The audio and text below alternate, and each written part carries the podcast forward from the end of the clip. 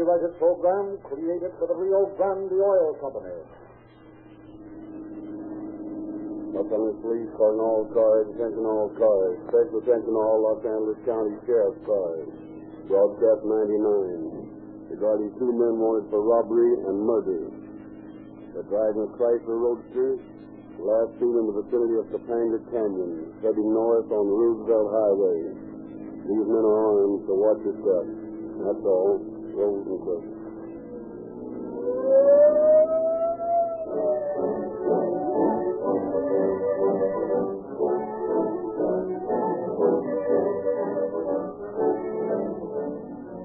Rio Grande has thousands of free gifts ready for distribution to every boy and girl listening tonight. If you want a police pistol, a sergeant's badge, a police girl's identification ring, a fingerprint outfit, or some one of the many other free gifts, you need merely ask your Rio Grande cracked gasoline dealer. He will show you how to get the complete junior police outfit free. For every adult listening tonight, Rio Grande has free gifts, but of a different kind. When you fill up with Rio Grande cracked gasoline, you get extra speed, extra power, extra energy to meet emergencies, extra fast starting, and all these extras are free because you pay no more for Rio Grande cracked gasoline with tetraethyl than for uncracked gasoline which lacks these extra features. Because of the patented cracking process used exclusively by Rio Grande, every drop of cracked gasoline is broken up into tiny atoms which burn evenly to give lightning-like acceleration. In other gasolines refined by cheaper processes, there is bound to be considerable waste from unburned fuel. Every drop of cracked gasoline turns into power. Nothing is wasted. That's why it actually costs you less per mile to enjoy police car performance in your own car. You get more for your money when you buy Rio Grande Crack. A gasoline that powers more police cars and emergency equipment than any other brand. It is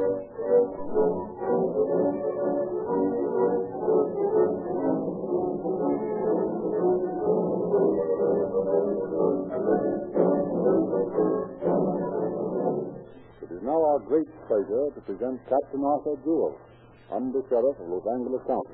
Captain Jewell. Good evening. There are a lot of misconceptions regarding law enforcement officers.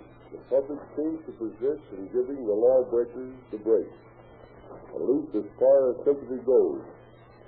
This government point of, fundamental point of view is wasted, for the modern law enforcement officers treat the suspect with such much consideration as you treat the man with whom you are conducting business. The day of the third degree is past. The officers are in a business. Our business is to get facts. We are trained to get these facts, and we do not have to break any head to do so. A guilty conscience is our greatest assistance. We know how to censure suspects so adroitly that sooner or later they confess their own volition. The record of Captain Bright's homicide squad of 98% solved cases during the 15 years of squad existence it proves the efficacy of this system. Once we have amassed our facts regarding a case, we turn them over to the district attorney. From that point, our responsibility ends, accepting our appearance as witnesses. It's up to the court to pass judgment. We work just as hard to prove innocence as we do to prove guilty. A miscarriage of justice is a serious thing. So, stripped of its glamour, you have the police officer's job. And the story you're about to hear, you will learn how effectively Captain his homicide squad accomplished that job. It is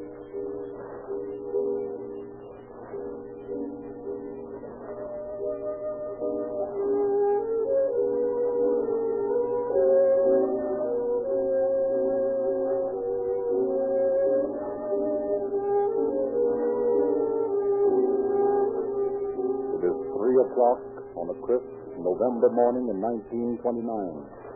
A cold, brilliant moon casts deep shadows in the depths of Topanga Canyon, throws a clear white light on the small, twisting highway leading to Malibu Beach and the Pacific Ocean. Four men out for a day's duck hunting and anxious to reach their destination before dawn speed between the towering canyon walls. I hope I have better luck than I had last week. Boy, I just couldn't hit a duck if it had been tied to the end of a gun. If there's any truth in the stories they tell about this spot we're headed for, there'll be plenty of ducks for all of us. Well, I hope so. I'm getting tired of traveling all night to a duck blind and missing them all and ending up in a restaurant for my duck dinner. hey, slow it down a minute, Ben. Let's see what this sign says. Oxnard, 41 miles. Uh, that's the place, isn't it, Jack? Yeah, just as right, Oxnard. Ought to make it just about right. Hey, what's the matter with that crazy fool coming towards us? Oh, look, he's turning right in the middle of the highway. Of all the fools ready to go. Now look, he's stopped right in the middle of the road. Something's wrong with him, Ben. He's getting out of the car. What's Wrong, he's got my wife. He's got my wife. Come on. He's got me, Phil. I hope for the love of heaven somebody help me. All right, all right, old man. Take it easy. We'll help you. Where's your wife? Yeah, in the car. They shot her. They shot me, too. I, tried to stop them, but they shot her and then me. Careful, Jack. Get him in the back of our car, and I'll take a look at his wife. Hey, come on with me. Uh, we'll take you to Santa Monica to the hospital. They'll fix you up all right. Come on. It's Lucille. They shot her. One of their names was Wood. Don't forget that name, Wood. Okay, we won't. Uh, where you hit? On my shoulder, but it's all right. Uh, his name was Wood. You won't forget it. Shoulder, huh? Let me take a look. Oh, bleeding a little. You better get him back to our car here and take it easy so we can get to medical treatment. Yeah, be with you in a minute. All right, old man, come on. Uh, that's it. Easy now. There. Now, you sit tight, and I'll be right back. Pretty badly hurt. Gotta get her to a hospital as soon as we. You drive your car, Ben. Jack and I'll take this one and the girl. All right. From the looks of things, we'd better hurry, or she'll need a coroner instead of a doctor. Arriving at Santa Monica, the two cars pull up to a stop in front of Martin's hospital, where the girl is discovered to have died en route. Without informing the wounded husband of his wife's death, the attendants rush into the operating room and remove a 25 caliber slug from his left arm. A short while later, in the small hospital room, Deputy Sheriff Walter Hunter questioned the young man. You're a pretty lucky young fellow. That slug missed your lung by a fraction of an inch. Yeah, I'm lucky, eh? huh? Lucille gets shot and I get shot, and you say I'm lucky. I'd like to ask you some questions if you feel up to it. Oh, go ahead. I'm looking to help find those rats. What's your full name? John D. Bolton. And your wife? Lucille Smith Bolton. Suppose you tell me all you can about what happened this morning. Well, last night I decided it'd be nice to take a drive along the ocean. Lucille seemed to like the idea, so we started out and drove up the coast a ways, and then we turned around and started back. That was early this morning? Yeah. Well, anyway, we came back by way of Roosevelt Highway, and after we'd been driving a while, we noticed a Chrysler Roadster right behind us. What was it doing? Well, it wasn't exactly doing anything, but it passed us once and then let us pass it, and it made us both kind of nervous. What happened next? Well, we were still just driving along, and all of a sudden this Chrysler comes up alongside and heads us off to the side. I told Lucille to sit tight that it was probably a holdup. What did the other car do? It pulled up right in front of my car, and two men got out. Did you see them well? Sure, the lights of my car were right on them. Well, there, there were two of them. One a tall, slim fellow, and the other a short, kind of a skunky guy. This was a Mexican. Well, the tall one came over to the side I was sitting on and said it was the right side. Who was driving your car? My wife. We changed back to Roosevelt. See. All right. Go ahead with the story. Well, this tall guy asked me for my money, and I got out my wallet and gave it to him. Took the money in it, 26 bucks, and then he threw the wallet back in my lap. I told him I had some small change in my pocket, and he said he didn't want it, so I just And uh, what happened then? Oh, that's where the trouble started. Just as they were about to leave, my wife said to the tall guy, Isn't your name Wood? And at that, the Mexican said, You better get them, plug them. And the tall fellow pulled the trigger on his gun and shot Lucille. What did you do? Oh, I don't know exactly. I was scared that I think I asked them please not to shoot me more, and then this tall guy reached in and shot Lucille again. I tried to grab his arm and let me have it in the shoulder. You had to lean all the way across you to shoot the last shot at your wife, didn't you? Yes? Couldn't you have grabbed the gun and kept him from doing it? Oh, I suppose so. But I tell you, I was so frightened I didn't know what it was doing.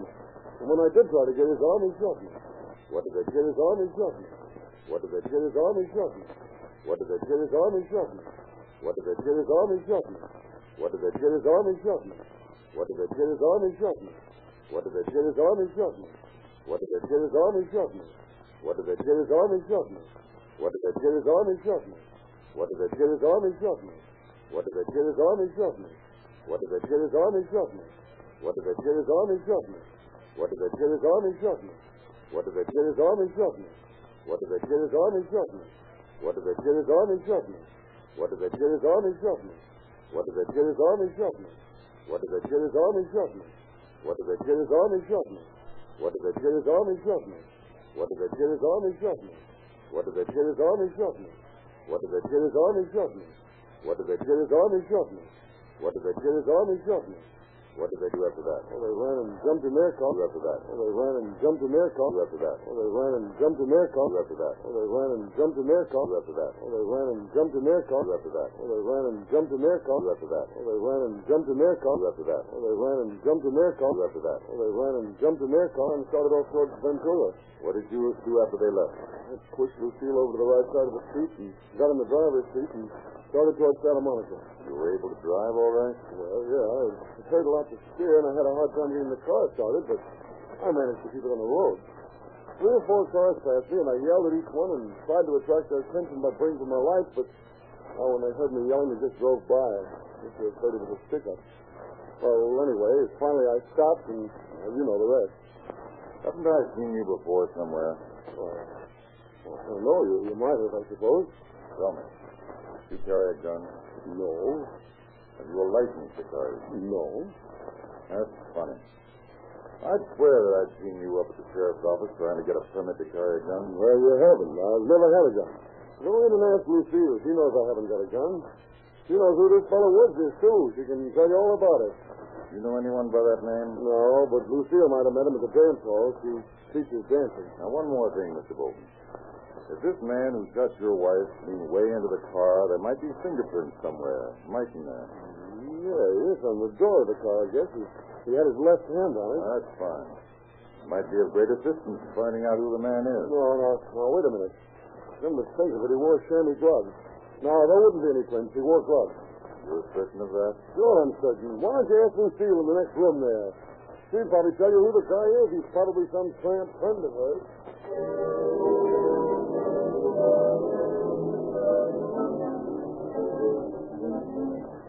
Leaving Bolton, who does not yet know his wife is dead, Deputy Hunter returns to the Santa Monica police station where he finds Captain Bright, head of the Los Angeles Sheriff's Homicide Detail, waiting for his report. Together, the men drive to the morgue where they inspect the body of the deceased Lucille Bolton. They discover that two bullets have penetrated her head, one on the level with her right ear and one about an inch below it. The index finger of her right hand is powder burnt, indicating that one of the bullets was fired at close range. Returning to the garage, Bright and Hunter begin a thorough search of the murder car. According to Bolton, he was sitting over here on the right side and his wife was driving. That would mean that whoever shot her the second time would have to lean all the way across Bolton to do it. The powder burns we found on her finger show that that last shot was fired from a gun directly against her head. That's what it looked like to me. Funny that Bolton didn't do something about it. He was too scared to move. I'm not so sure of that, Hunter. I want to take a look at this seat. Let's see. He was sitting there, and the shot went into his left shoulder. That's right. She was sitting over there, under the wheel. Say, Hunter, take a look at these blood stains on the seat here. Yeah. What about him? You notice that there's only a few little drops over on the driver's side, and here, where he was supposed to be sitting, a regular pool. Yeah. It Strikes me that there should, by all rights, be a lot more blood on her side than where he was sitting. Hey, that's right. And here's something more. You see where this stain is on this side? Now, if Bolton was sitting on the right side here, and he was shot in his left shoulder, the stain should be on his left side on the seat. Check? Check. But if you'll notice, you'll see that they are right here on the edge and running down the side of the door. And the stains on the driver's side are closest to the door, too. Now, supposing we reverse the position. Bolton driving, wife sitting on the right side here. Now, someone pumps a couple of slugs into her head. The first one, she throws her hand up to her face, her right hand. The second shot is right through the index finger and into her head. The only place for any blood to go is down the right side and onto the seat and door. All right so far? It certainly looks like it. All right, Bolton. Over on that side, Gets a slug in his left shoulder. And where does the blood go? Down the left side of the seat and onto the running board. Which leaves us with only one conclusion. This is murder, all right, but not for robbery. John Bolton murdered his own wife.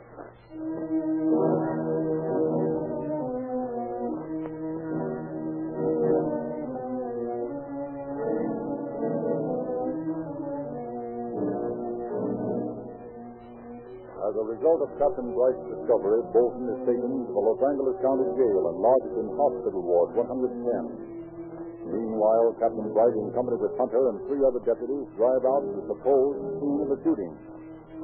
Look for any clues that might be there. Return to Los Angeles empty-handed. Upon the return, Bright assigned deputies Hunter and Behar the task of searching Bolton's apartment, instructing them to pick up every article of clothing, all letters, everything that might prove to be important. What kind of a bullet they take out of Bolton's arm? 25 caliber slug. Huh? Well, here's another one in the sink. And Bolton told me he'd never own a gun. Uh-uh.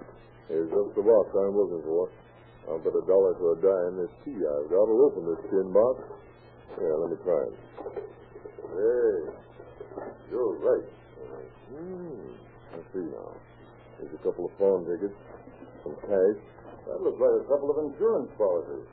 Yeah, let's see. They're made out to Lucius Smith Bolton, one for five thousand and one for ten thousand. That's quite a bit of insurance for a guy to carry on his wife. That is. I think we'd better take this stuff into Captain Bright and see what he says about it. I have a feeling that this insurance is going to throw a lot of light on this thing. It might even be a little thing like the motive.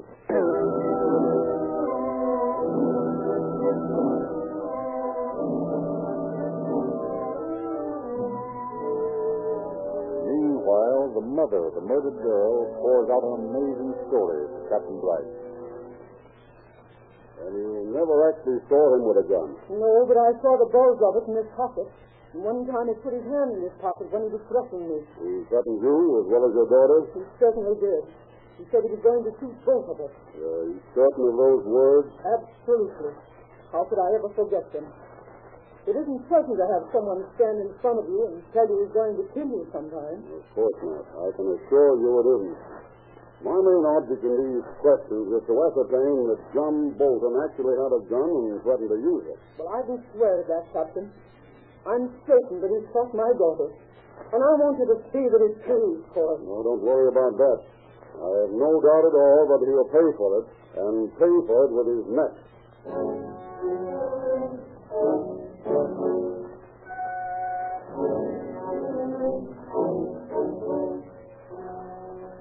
Quizzing of numerous witnesses brings always the same answer. Bolton has been seen with a gun, one that fits the description of a murder gun, but Bolton himself refuses to change his story of the shooting. Calmly, he faces repeated barrages of questions. Always he says the same thing, that if Lucille were alive, she would verify his statement. From an intimate of his, they learn I figured he bumped her off. He was always talking about what a heel she was and how he was going to get rid of her pretty soon. When did you last see Bolton? Wednesday night. That would be the night of the shooting? Yeah, that's right. Hmm, did you say anything unusual that night? Well, he asked me a couple of times if I'd like to make a hundred bucks. What did you say to that? Naturally, I told him it'd be okay with me if it was on the level. Yeah. Did he outline anything that you would have do for the money? Yeah. He said maybe he could give me some dough if I just drive a car down to the beach room and leave it for a while and then go back and bring it back to town. What did he want you to do that for? I don't know. I figured it was in the liquor racket, though, and that he probably wanted me to take the dirty work. Did you say you're good? Not exactly. I never got around to that. But uh, once in the evening, he ups and says to me, what would you do for $10,000? I told him I thought he was nuts and asked him what he meant, but he wouldn't say no more. Did he always drive his own car? No, he had a guy chauffeuring for him. You know his name? No, but I think it was Eddie something. I figured it might be Eddie Woods when I read about it in the paper. Do you know an Eddie Woods? No, like I told you. I just sort of figured that this guy driving for Johnny might be the fellow he was trying to finish shooting on. John's just kind of a guy. All right, is that all? Keep in touch with me. I'll let you know if I want anything more from you. Okay, Cup. And I hope you're hanged, a lousy bum.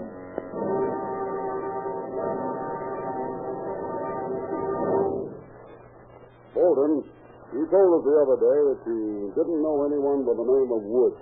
Is that right? Sure, that's right. But as a matter of fact, the man you had driving for you was named Woods, isn't he? He is not. What is his name? Johnson. Ed Johnson. You're absolutely sure that his name isn't Woods? Eddie Woods? Of course I'm sure. You know, Bolton, things are going to be plenty tough for you if you don't tell us the truth. We don't have to make you tell us. But when you get in court and face some of the people who are going to testify against you, it's going to be hard for you to think up the right answer. Now, I suppose you have plenty of people who'd like to see me go up for this, but they can't prove anything. We can prove that you owned the gun and showed it to several people at different times. Oh, I had a gun for a while. Mm. You told me different the last time I asked you. Well, it was an old six shooter. It wasn't a good gun. You never owned a 25 automatic? No. Never fired one? Well, I suppose I have fired one. What do you mean you suppose you have fired one? Well, just that. I don't remember. Did you ever have occasion to have a 25 caliber bullet in your possession? No.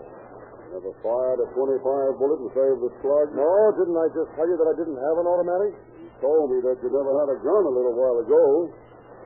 You know what an automatic of this type looks like? What type? The kind that killed your wife. I don't know what kind killed her here. Did you see it when the man leaned across you to shoot her? No, I couldn't see it. Bolton, I'm going to tell you a few of the things that we know about you that you don't think we do. In the first place, you threatened to kill your wife several times. I did not. Now, just a minute, Bolton. I'll do the talking for a minute. You just listen. All right. Go ahead. We also know that you were in possession of an automatic that tallies with the type of gun that killed your wife and wounded you. Thirdly, we have a man who will tell the court how you offered him $100 to drive your car down to the beach and leave it for a while, then bring it back to town. Yeah, who's that? Never mind who it is. He's all set to testify if we need him. Well, I don't see how that proves anything anyway. That's all right with us, Bolton. We also know that you asked this same man what he'd do for $10,000. What did you mean by that? I don't remember ever having said that. You had your wife insured for about that much, didn't you? About that, yes. Yet you didn't drive her out to the beach that night and shoot her first, then yourself, so to be able to collect this insurance and also get rid of her? No, I did not. You didn't figure that by telling us about a man named Wood, we might get the wrong person for the crime? No. Where'd you get the car you were driving that night? From a friend of mine. You rent it? No, it was a friend of mine asked me to drive it. Wanted to sell it to him. But you were in the habit of renting cars, weren't you? Well, yes, I suppose so. In fact, you rented a different one almost every night. Yes. What was your idea in doing that? I was trying to impress people that I had lots of bills. If you haven't, Oh, I've got enough. enough for what? Enough to live on without having to worry too much. Enough to live on without the money from your wife's insurance? Yes, of course. And you still insist that you were held up and that your wife was shot by the man who robbed her? Yes, because that's the truth. All right, then. I guess there's no use in asking anything more. All I can say is this. It's going to be plenty tough scrap when you get into court. All right. Take you back to cell, Sergeant.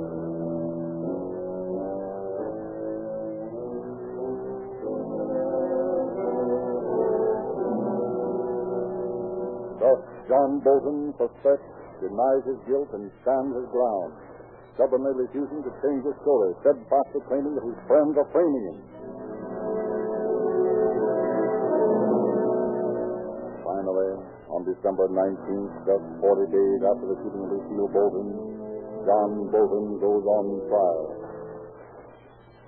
Witness has a direct bearing on this case, counsel. He has, Your Honor. Very well. You may call him. Mr. DeVerta, will you step over here, please? Please do it. You solemnly swear the testimony you're about to give in this court is true, the whole truth, nothing but the truth, so help you God. You know what I do? Mr. DeVerta, I'm going to ask you a few questions. I want you to think very carefully before you answer them. Are aware, are you not, that the life of a fellow man may rest upon what you say here this afternoon? Yes, sir. All right. Now, do you know a man by the name of John Bolton? Sure, I know. And how long have you known? Well, I know him about uh, about the six to ten months. I see. You knew his wife, Lucille, too. Oh, yes, sir, I did, sure. Now, Mr. Gaverta, did you ever see this John Bolton with a gun? With a gun? Sure. Suppose you tell the court just what the circumstances were at that time. You mean I should tell everything? Yes, everything that happened at the time when you saw the gun. Yes. Well, uh, well, it's Johnny and me. Just a moment, Mr. Gaverta. Yeah. By Johnny, I presume you mean John Bolton? That's right, Johnny Bolton, yes. Go right ahead with your story. Well, uh, not so long ago, you see, it's Johnny and a Lucille, uh, that is the lady, what is she's a Debonite, right? Well, we go to a dance in the Linwood. On uh, the way out in the car, Johnny, he was a calling her every kind of a name, you know. He was telling her she was a bomb and a tramp and everything like that. And they fight all the way out. And when we get to this place, he went in, and I danced with Lucille. And while we were dancing, she told me she was afraid of Johnny. That he had told her he was going to fix her. Just a moment. Did she say fix her? I mean by that, were those the exact words? Well, I think she says, she said he was going to shoot her. Johnny told me, uh, told his wife uh, he was going to shoot her. I see. Now, is that all that happened at the dance? No, sir. There was a big fight, too. That's right. Well, tell us about that. Well, you see, it was like this. You see, the Johnny, he was dancing with some girl, and the big red-headed fella, he asked Lucille to dance with him, too. So she did. Well, Johnny, he to get the match. And while he see them dancing together, he stopped, and he walked over, and he punched this red-headed guy right in the face. Just like that. Sure, con esto le habla gato bang, just like that. Well, he started fighting everyone in, the place, all over the place, and all of a sudden Johnny used to pull out the gun from his pocket and look as though he was going to shoot to start everybody. You know? And, and what did you do then? Well, now the fella and me, we grabbed him and we threw him down on the floor, and I grabbed the gun.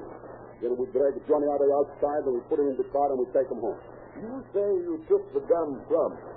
Uh, what did you do with it? Well, I, uh, well, I keep it for a day, and then uh, Johnny asked me for it, so I give it back to him, you see. But I took the bullets out of it and I kept it. Now, what kind of a gun was it, Mr. Gaverta? Well, it was uh, it's, uh, kind of a, it was uh, a, a baby horse, a colt, you know. Colt, yes. Colt, yeah. You're, you're sure of that? Yes, a colt, yes. Uh, uh, uh, 25 automatic colt. Uh, thanks. Mr. Gaverta, there's one more thing I want to ask you relating to the conversation you had with Lucille. Did you ever hear Bolton say anything about killing her? Sure I did. He said he couldn't sleep at the night. And that if he didn't do something about the Lucille pretty soon, he was going to go crazy. I told him he shouldn't keep a gun around because he was liable to lose his head for some time. And he told me to mind my own business. And if he wanted to shoot her, it was up to him. And for me to keep on my mouth shut. I see. Now, you say he kept his gun around the house. Sure, all of the time. It in his pocket. When he changed his pants, he changed the gun from one pair of pants to another. That was the same gun that you took away from him on the evening of the fight? Yes, sir. A Colt 25 automatic. Thank you, Mr. Gaverta. I think that's all. Cross examine. Mr. Gaverta, are you an expert of firearms? Me? No, sir, I am not. Yes, you can positively identify this gun here as the same type which you saw John Bolton carry.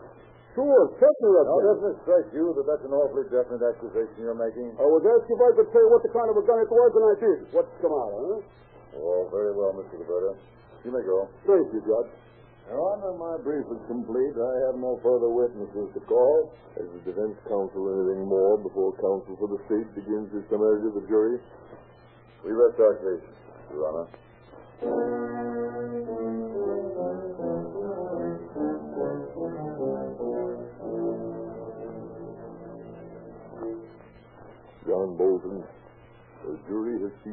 To find you guilty of murder in the second degree. I cannot sentence you to die for your crime, but I can give you to you the maximum sentence prescribed by law, and that I will give you. I sentence you to spend the rest of your natural life in San Quentin Penitentiary.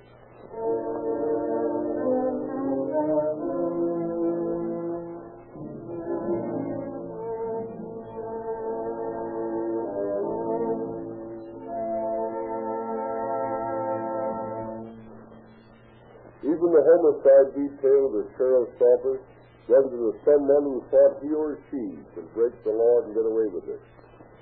John Bolton was convinced that it was a perfect crime. It would never be suspected.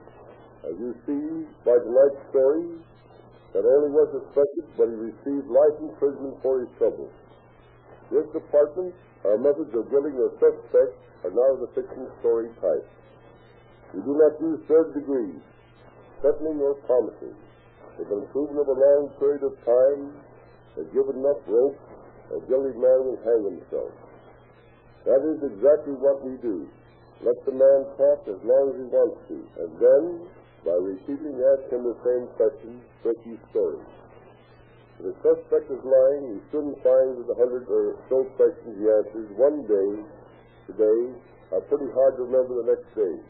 He's telling the truth. That fact is quickly apparent. Thank you, Dr. Ladies and gentlemen, every day you hear the shriek of police sirens. You see police cars and fire engines tearing past you at top speed to rescue someone from danger. To meet so many emergencies every day, to meet so many emergencies every day requires an unusual gasoline. Ordinary gasoline will sputter and balk and fail when you tramp the throttle to the floor.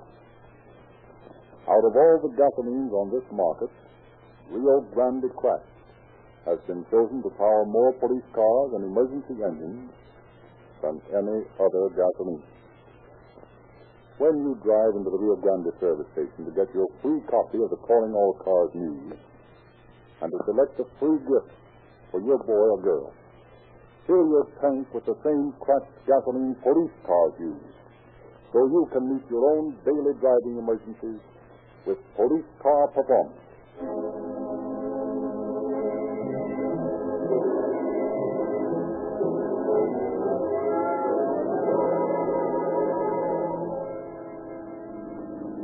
Angeles Police calling all cars. Attention all Los Angeles County Sheriff's cars. Cancellation broadcast 99. John Bolton found guilty of murdering his wife. Is now in San Quentin. That's all. Rosenquist. The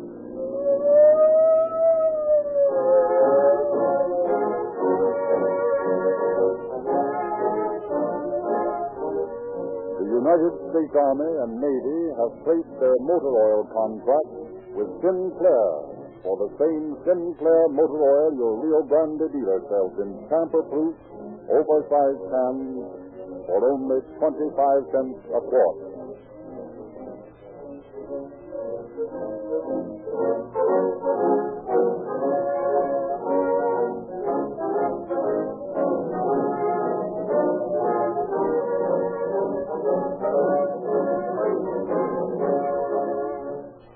Frederick Lindsley, your narrator, bidding you good night for the Rio Grande Oil Company.